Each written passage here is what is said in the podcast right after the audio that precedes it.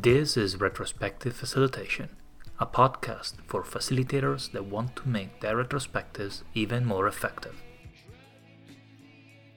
Welcome back. This is the third episode of a series of special interviews I did with military veterans, and we talked about debriefings and connections with uh, retrospectives.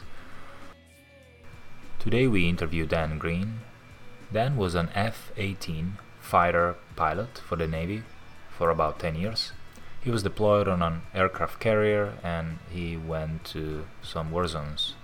So he will tell us a little bit about his experience in military debriefings as well as comparison with his current career. He's been working for over 10 years in the tech industries for companies like Google and Twitter, where he was an executive.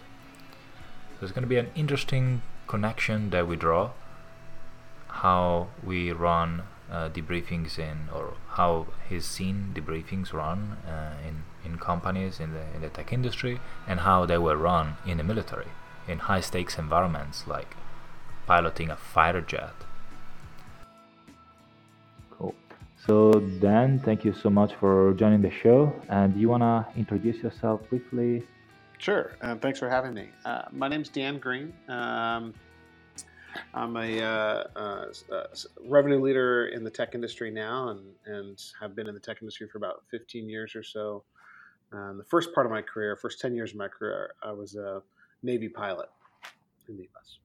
Nice, nice. And uh, we have a common common contact, John. I, I, work with John, and you both served. And I was I was asking John for other people that are have been veterans and talk about debriefings in uh, during military actions during uh, deployments. And can you tell us a little bit about the time that you were flying those uh, fighter jets and you were on an aircraft carrier? Is that correct? Yeah, that's right. Um, so I flew an airplane called an F-18 Hornet. Uh, it was a carrier carrier based uh, airplane, so you'd be assigned to a squadron um, at your home base, and then you would deploy on aircraft carriers periodically. Um, so I spent a lot of time flying from both land and sea. Um, nice. And uh, do you have um, a particular story or episode where when a debriefing was run after one of those missions? And what can you tell us about the formats uh, of the debriefings in the in the Navy? Well, um, I probably have thousands of, of, of, episodes because debriefing in the Navy, um, and, I, and, and I think this goes this is especially true in aviation, but it's true broadly across the military. So the the concept of brief of, of debriefing something is is as commonplace as like tying your shoe, right? Like you essentially what happens in the military.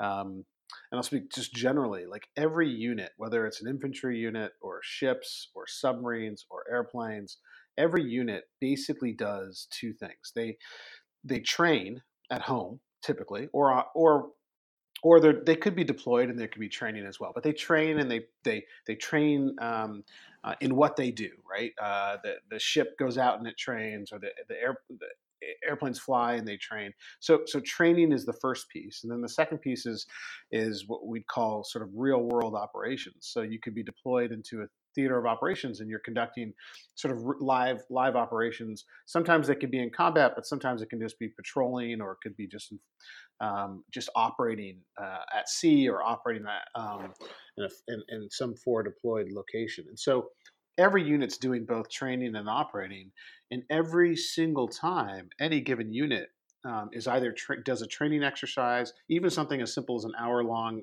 you know, training episode, or a multi-day uh, exercise, or a real live, um, uh, real world kind of operation, they they will always debrief that. So debriefing is something that's done constantly.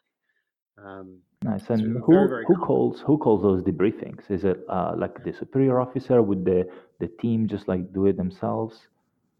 Yeah, the teams, it's just automatic. So uh, I'll give you more specific examples of how it would operate, how, how this would sort of manifest itself in the um, aviation world.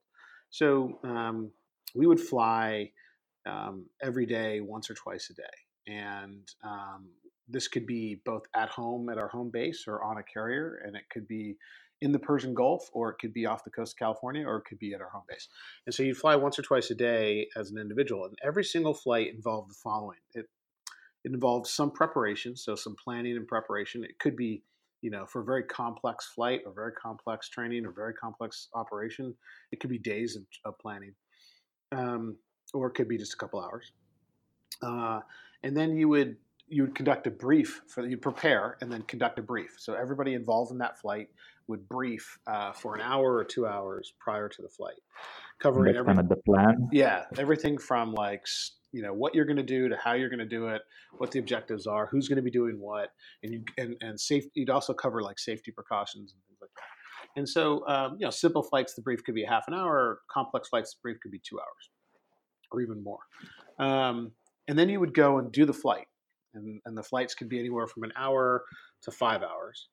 Uh, and then you would come back, um, uh, get all your flight gear off, and you uh, reassemble. In a and, and, by the way, we had we had designated briefing and debriefing rooms.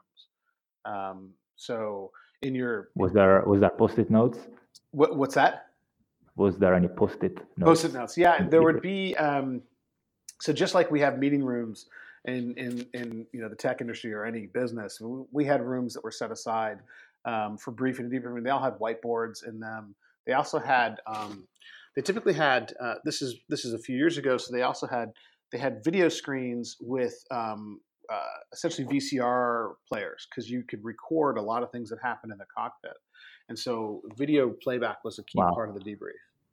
Um, so looking at data. Yeah, nice. you're looking at data. You're looking at you're listening to the communications. You're watching what happened during the flight, um, and uh, the the video recording devices would record the radar screens and everything you were doing there, as well as your heads up display and and and, and the audio. So you could come back and you could sync up all the tapes from everybody who's there, and you can play everything. And you also had um, if you were if you were operating if you're operating in certain training areas they had the ability to data link from to your airplane, and so you could record, like imagine a vid- almost like a video game, and you could see all the airplanes and what they were doing, and zoom in and zoom out. It was pretty intricate. It's pretty interesting. Um, nice. And anyway, so you would you would go to the flight, you'd come back, you'd get your tapes and all your notes because you're taking notes throughout the flight as well. And you would sit down and agree. Uh, everybody who's there, so like you know, might have been two pilots, might have been twenty pilots you might have senior ranking officers and more junior officers. Everybody who is there uh, gets together, and the, and there's always a designated flight lead. So somebody was in charge of that flight, and that person not only runs the brief but also runs the debrief. And is that person flying with a group, yeah. or maybe is? Yeah. Okay. So it's not like somebody separate. It would be, you know, um, if, if it was four people that went flying, one of them was the flight lead, uh, designated for the as the flight lead for that that flight, and um, that person would lead the debrief. And the debrief had a couple. There's a couple of things that the way the way the debriefs would go is um, first the concept is that you check your rank at the door, um, and so it doesn't matter what your rank is. It doesn't matter who you are. It doesn't matter how senior you are. Um, everybody is equal in the debrief. This is really important because the debrief, the whole point of the debrief is to learn. And if you're worried about who's senior to whom, and if you're worried about people getting, you know, um, getting angry because you're calling out mistakes or anything like that, you're never going to learn what you need to learn. And the stakes are really very, very high. So it's critical that you learn in the debrief. Nice.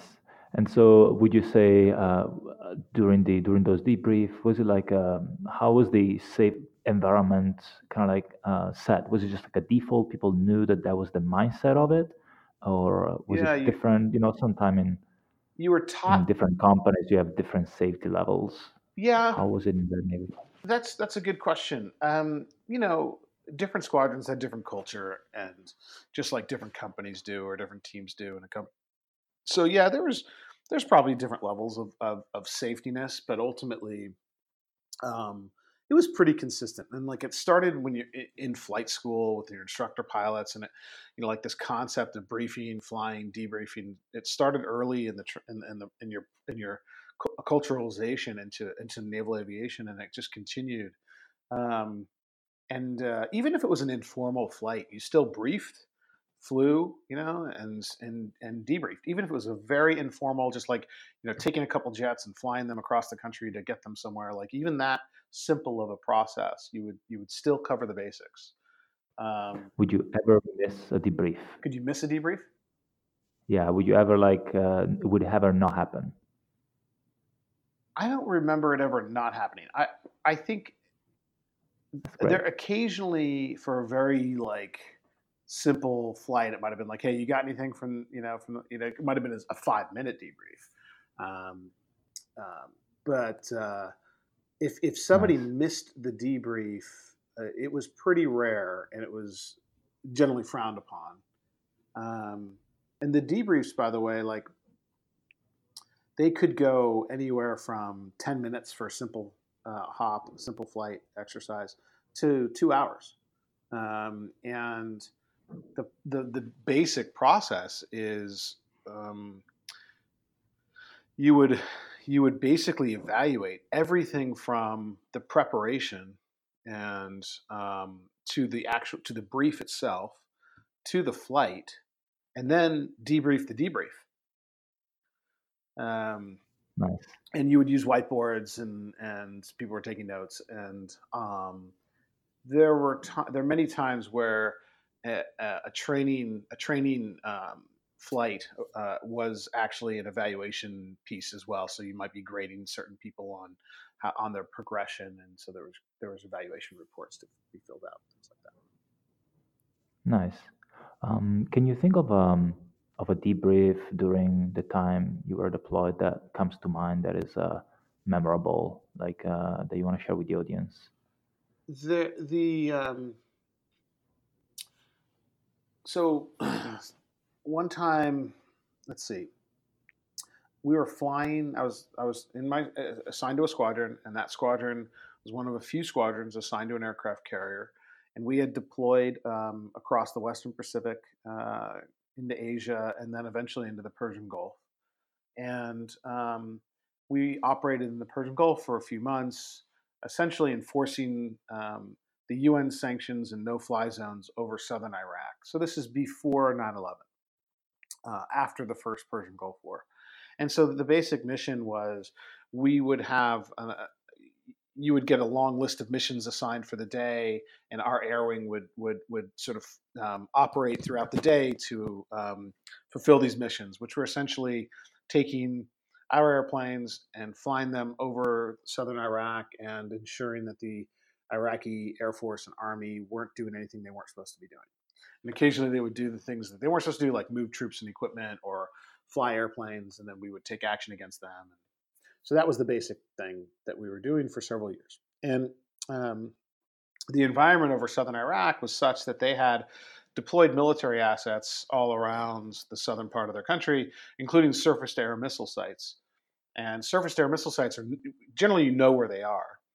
And um, we would have charts that would show them uh, where they are, and we would we would have those um, locations set into our navigation system so we could avoid those those surface air missile sites. And so basically, you you can imagine a map of California with big bubbles on it, and those big bubbles are different uh, different sizes depending on the surface air missile, and you have to avoid those bubbles as you fly around. You're not supposed to fly through surface air missile envelopes. And um, I was uh, we had we we got a new um, executive officer in our squadron about halfway through our deployment, meaning an executive officer is like the second in command of the squadron. The squadron's about uh, 150 people, 200 people, with about uh, 15 pilots. And the most senior pilot is the commanding officer. The second most senior pilot's a exec, called the executive officer. And after about two years, the executive officer takes over as the commanding officer. So this new executive officer came aboard, and uh, he and I were slated to fly together. And I was a very junior pilot. And so he and that, that was on two separate planes. Yeah, two separate planes. Right? He flies one his plane, I fly the other. So I'm his wingman. And you know, our mission was to go and spend about four hours patrolling the no-fly zone and uh, along certain paths. And um, we, you know, prepared, briefed, um, suited up, launched in our airplanes off the carrier, uh, refueled, went into went over southern Iraq and started conducting our mission. And at one point in time, um, I noticed that we were sort of heading right for this to air missile envelope. And you know, I checked in with him on the radio. You're supposed to keep radio communications to a minimum. And uh, I can't remember exactly what I said. This is years ago, but you know, something like, "Hey, heads up! You know, there's a code name for it. Co- you know, um, Pencil is 20 miles north of us." You know, Roger. And um, and then you know, sure enough, we're like we're getting relatively close to this this missile, and and I had to come on. I'm like, "Hey, you know, XO, we are we need to turn south immediately." And you know, and, and we, we, a little back and forth between the two of us, and he he realized that the mistake he had made, and so we turned around and, and continued our mission, and we came back, and and the debrief, you know, I was the most junior pilot in the squadron. He was one of the most senior pilots in the squadron, but he you know he fully recognized his, his, mistake. He had he had the wrong point in entered into his system and had made a mistake and and real you know bonehead mistake. And um, acknowledge that and acknowledged my you know my heads up. And so that's just an example. Those types of things happen all the time but like that's just a, an example of how in the in the debrief you have to check rank at the door and you have to own up to your mistakes and acknowledge when when we make them and what happened and, and why what we need to do to improve the next time Nice. Awesome. So in general, like, were there like actions coming out of like the debrief? Um, were there like, um, I don't know, changes uh, into the procedures, or was like, uh, uh, was there ever like uh, action taken out of like a debrief? And not not talking corrective, but more like, um, uh, I was speaking with uh, someone else that was in the army, and they were saying like they changed tactics on the on the floor based on some of those debriefs. Well, yeah, yes. Um, so that would happen all the time in in in sort of in different ways. One one way it would happen is not not not as much in training. So if we were back home or or maybe on the carrier, but not in a combat zone or something like you didn't necessarily there weren't necessarily things that you were you were taking away from a debrief and changing from a systems or from a process point of view broadly. There would be things that you would take away individually and learn and change, and those types of things happen. I mean, literally all the time. Um, where you're learning from the debrief and you're learning from the, the, the you know like basically the concept is everybody learns by doing right like we all learn by doing whether it's coding or uh, selling or flying or whatever we all learn by doing but if you spend some dedicated time debriefing and and even thinking about what you're doing like your your your development, your pace of development will be, uh, in my experience, much much fa- much much higher, right? Like a much faster pace of development. And so this concept of debriefing, this learning concept, happened all the time, and so you were constantly learning um, through that process. In in combat zones and sort of real world operations, we took that the the debrief information was also captured by the intelligence team and the intelligence team was aggregating all these debrief points and taking all of that information and absolutely making changes on a um, and, and on a regular basis. Nice, nice stuff. Um, so, how did that like debrief concept uh, translate when you started like working back in outside of the military? Did you find it uh, like was it missing from the company that you worked at? Did you introduce it, or did you? What differences did you find? Yeah, it, it uh, definitely was missing. I mean, like, um, and even to this day, I, I, think that it's it's oftentimes missing. I, I, like when you said at the beginning that you you learned debriefing during training, and made me reflect that um, the podcast is specifically about retrospective, but I feel that oftentimes, at least for myself, I learned about retrospective about like five or six years ago, and I've been working for 18 years. Yeah. So the concept about feedback really didn't come through um, education or many of the workplaces I've been in Australia or in, or in Europe. Um, so I I think that uh, I agree with you on the on the fact that it's missing. I wish that it was part of the part of the education system. And um, what are your thoughts on that? Yeah, I mean it's it's I think that like it, really can only speak to the tech industry. I haven't been. I was in the aviation business for a little while, but like obviously the majority of my experience is the tech industry, and it seems like in the tech industry we've had a lot of. Um, there's been a lot written and talked and, and practiced around feedback over the over the course of the last decade or two, and you know doing 360 reviews and having written feedback and you know um, Kim Scott wrote Radical Candor a couple years ago, and that's had a big impact, I think, on, on a lot of folks and a lot of companies. And there have been other books and other other things like it. So I, I feel like there's this desire to have sort of learning cultures and feedback based cultures.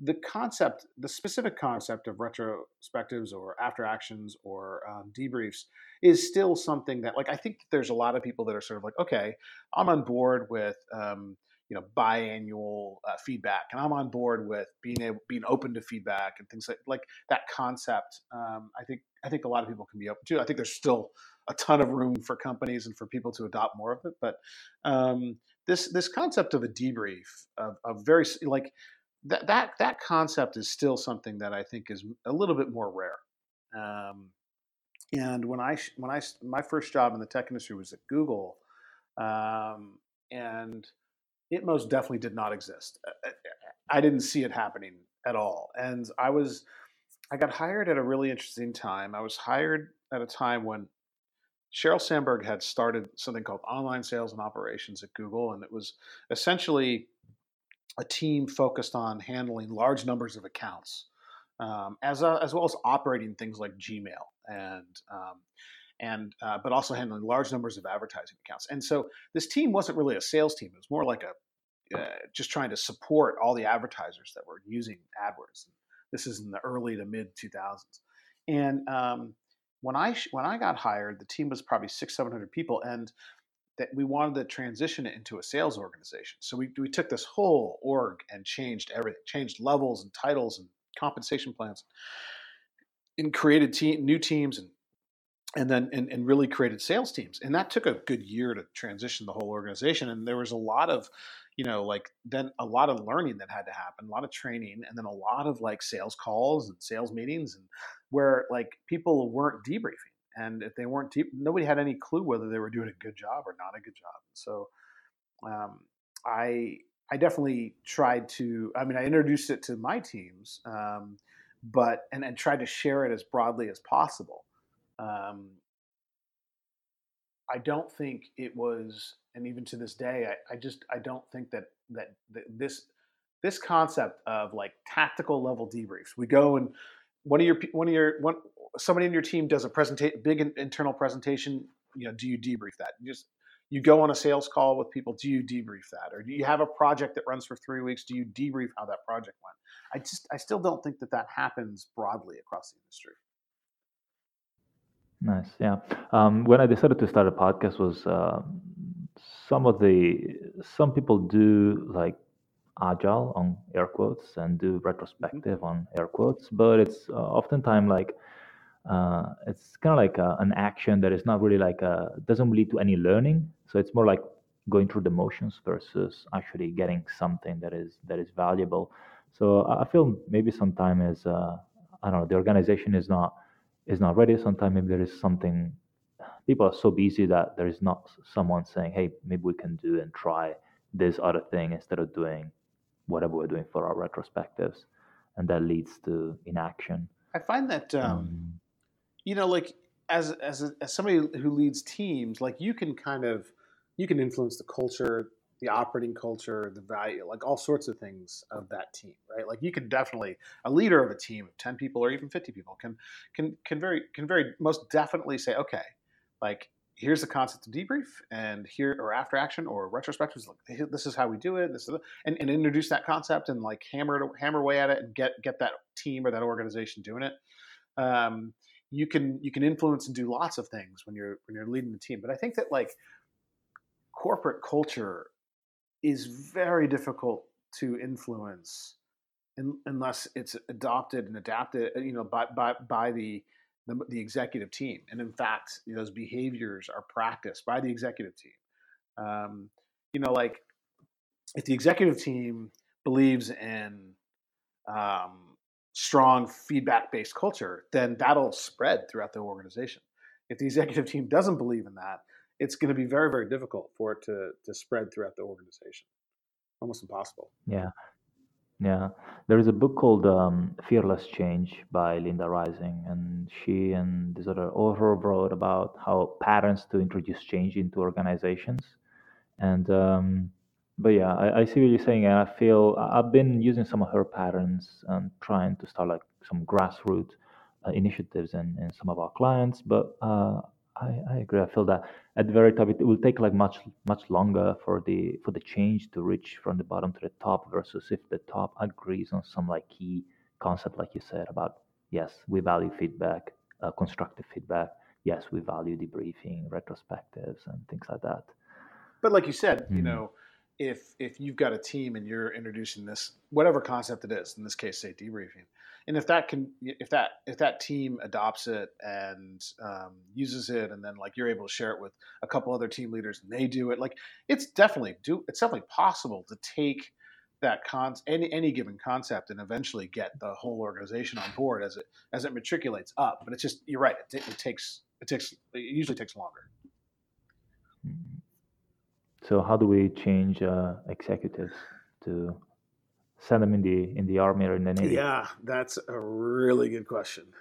You know, one of the interesting things, one of the things that I found at, at, even at Google was like Google had this really one of the things that attracted me to Google was a emphasis placed on on on leadership and management um, and um, uh, you know feedback based culture and um, leading people um, in a positive and holistic way.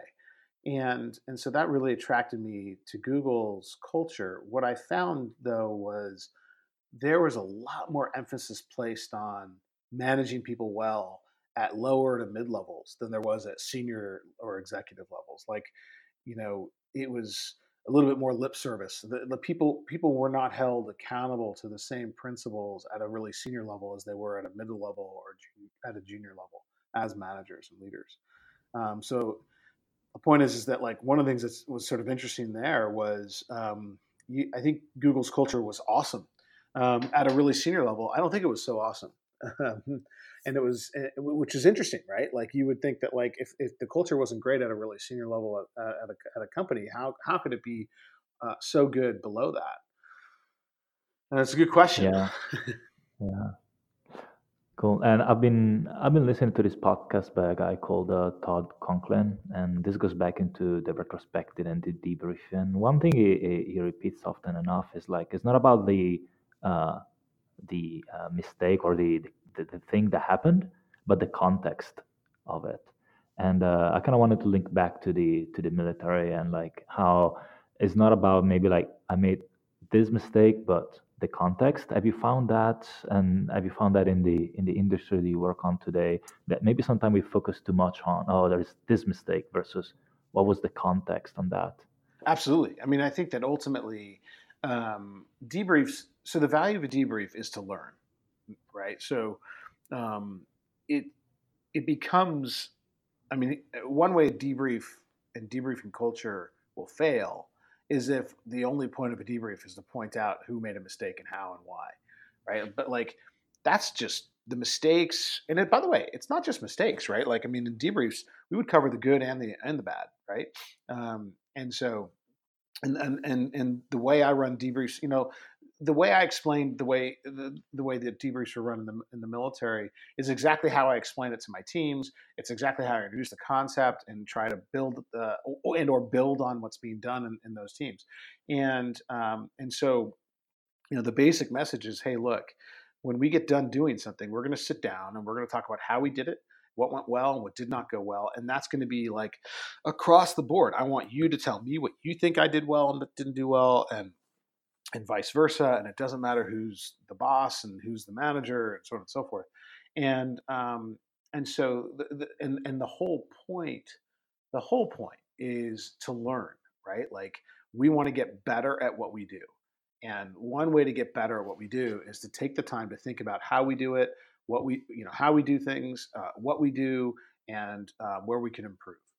Um, and um, and so I think that like uh, it's really important to keep that level of context in mind when when building this kind of process or culture in a team. Nice. And I like that you said that you were debriefing the debrief. We I started running retrospectives on the retrospectives that we run so that is the retrospective working? Um, how was the debriefing on the debrief? Uh, it's usually quick. I mean, it, there, there. So there were probably a couple things. One, sometimes the person leading the flight isn't is definitely not the most senior person, or they might be training. So they might be training to lead a four person flight, uh, or or a twelve person strike, or something like that. So they might be learning uh, how to lead in, in that instance. And so there's a more senior instructor in the in the group who may not be leading the flight, may not be leading the brief or the debrief. And at the end, the um, the person who led the whole thing will debrief the debrief and kind of roll through like, okay, how'd this go? Anything I missed, so on and so forth. And there, there's a good opportunity for that instructor to jump in and say, okay, here's some things you missed in the debrief, and here's some some some ways of um, of, of, improving how you debrief. Um, nice. so that's one thing that would happen uh, generally, and, and, if and if that weren't if it weren't that kind of case where there was an instructor student kind of thing going on, um, the you know debrief in the debrief could be as simple as like, hey, you know, anything anything that you guys have for the debrief, anything that we should I should have done a little bit differently, and and, and again rolling through the, the, the folks in the in, in the room and and sharing feedback. Usually, nice. it was pretty quick. Nice. Yeah, at the during retrospectives, we run this activity called uh, ROTI, Return of Time Invested. So we asked for 30 seconds between zero and four. How well spent was this time in this meeting? Zero, That's complete good. waste of time. Four was awesome. And we asked for one suggestion to make it better. And uh, that's just like a quick way to get some feedback. It doesn't have to be like spending an hour or just like, but we do it. I do it at every single retro because it's really important. And sometimes the feedback is not what you want to hear, but uh, think if you just get used to to have it all the time, it just becomes second nature. I think that's part of that training conversation we were having. Uh, we have a meeting, then we have a return of time invested. Was it good use of our time or not? Um, you do that uh, just with retrospectives or every meeting? When I have longer meetings where we do yeah. things like uh, scopings, I do that too because sometimes those meetings are like three hours. Okay, uh, I want to make sure that the people are in the room I force them to close their laptops and their, and their phones to put them away. So I want to make sure that it's is it a good use of your time or not. And if it's not, it's fine. We just need to learn and understand uh, how can we can we can we make it better next time. Yep. Um, well, this was the half an hour. This is really great. Um, Dan, do you have anything else you want to share with the with the audience about uh, debriefings, uh, about uh, uh, your time in the Navy, or uh, like the transition that we didn't cover in during my, my questions? Well, the you know one of the things that I've I've spent time thinking about is is you know how do you build really strong teams and how do you build high performing teams and, and um, I believe that there are sort of like a few foundational elements to building a really strong high performing team. Uh, first is is hiring is hiring. The second is training, and the last piece is creating a learning organization. That if you have those three components, um, uh, you have, I think, a really good chance of building a high performing team. There's probably there's certainly other things that are important, um, but being maniacal about hiring, about training, and about creating a learning culture are, are the three components that I've seen over the course of my time. Like every high performing team that I've been a part of had those three things in common.